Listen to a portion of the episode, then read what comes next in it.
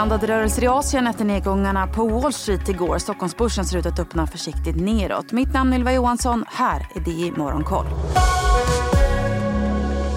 Och vi börjar i Japan där Tokyobörsen backar nästan en halv procent efter den japanska centralbankens räntebesked där man återigen lämnade räntan oförändrad på minus 0,1 procent och behåller långräntemålet. Den japanska yenen faller efter räntebeskedet till sin lägsta nivå på 11 månader gentemot dollarn.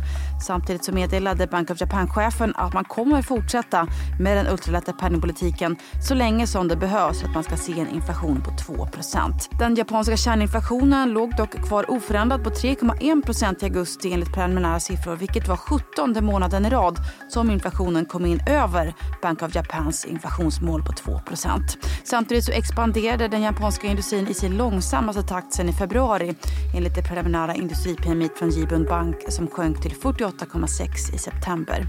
Börserna i Fastlandskina stiger däremot idag. Både Shanghai-börsen, Shenzhen-börsen och Hongkong-börsen lyfter runt 1% idag. Nu är också gasstrejken vid Chevrons naturgasanläggning i Australien avblåst efter att parterna till slut nått en överenskommelse. Och oljepriset stiger drygt en halv procent idag. Bräntoljan kostar knappt 94 dollar fatet. Igår kom ju beskedet att Ryssland tillfälligt stoppar exporten av diesel och bensin.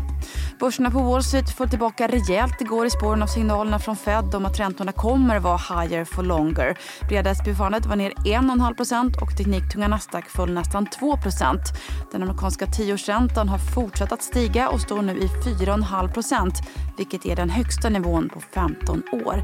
Även tvååringen har lyft ytterligare några punkter till 5 och 14. Och vi såg ju också hur räntekänsliga tech och tillväxtbolag fortsatte pressas på Wall Street igår. Amazon backade 4,5% Samtidigt så växer konkurrens och konsumentmiljö myndigheten Federal Trade Commissions utredning kring bolagets medlemstjänst Prime och inkluderar nu tre chefer på Amazon. Chipbolaget ARM fortsatte ner och handlades under teckningskursen för första gången sedan noteringen för en vecka sedan. Nätutrustningstillverkaren Cisco backade 4% efter att ha gjort ett av sina största förvärv någonsin i cybersäkerhetsföretaget Splunk som man köper för cirka 312 miljarder kronor. Splunk-aktien rusade däremot 21 och så till Sverige där omsättningen i svensk e-handel sjönk med 1 i augusti jämfört med samma månad i fjol enligt Svensk e-handelsindikator. Det betyder att försäljningen i den svenska e-handeln minskat sex av åtta månader hittills i år.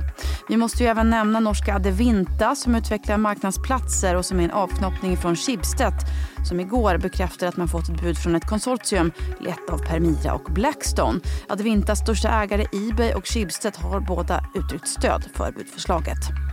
Och I samband med räntebeskedet igår sa ju riksbankschefen Erik Thedéen att kronan är tydligt undervärderad och på en besvärande låg nivå. Kanske kan vi få ytterligare lite svar på hur tankarna går i att stärka kronan när han idag håller ett seminarium om just kronförsvagningen.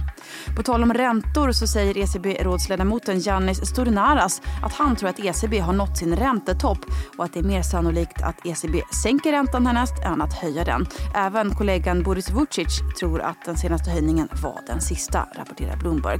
På tal om ECB får vi ju idag också preliminära PMI-siffror från euroområdet och USA som vi ju såklart håller ögonen på. Mitt namn är Ylva Johansson. Du har lyssnat på DI Morgonkoll som är tillbaka igen på måndag.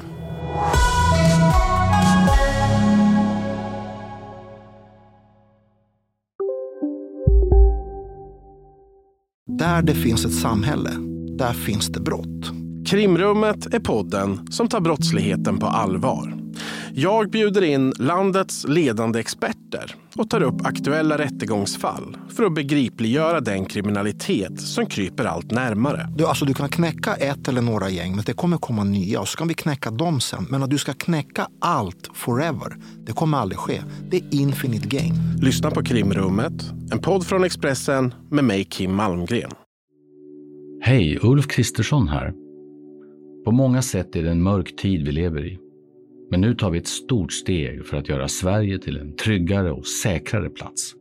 Sverige är nu medlem i Nato. En för alla, alla för en.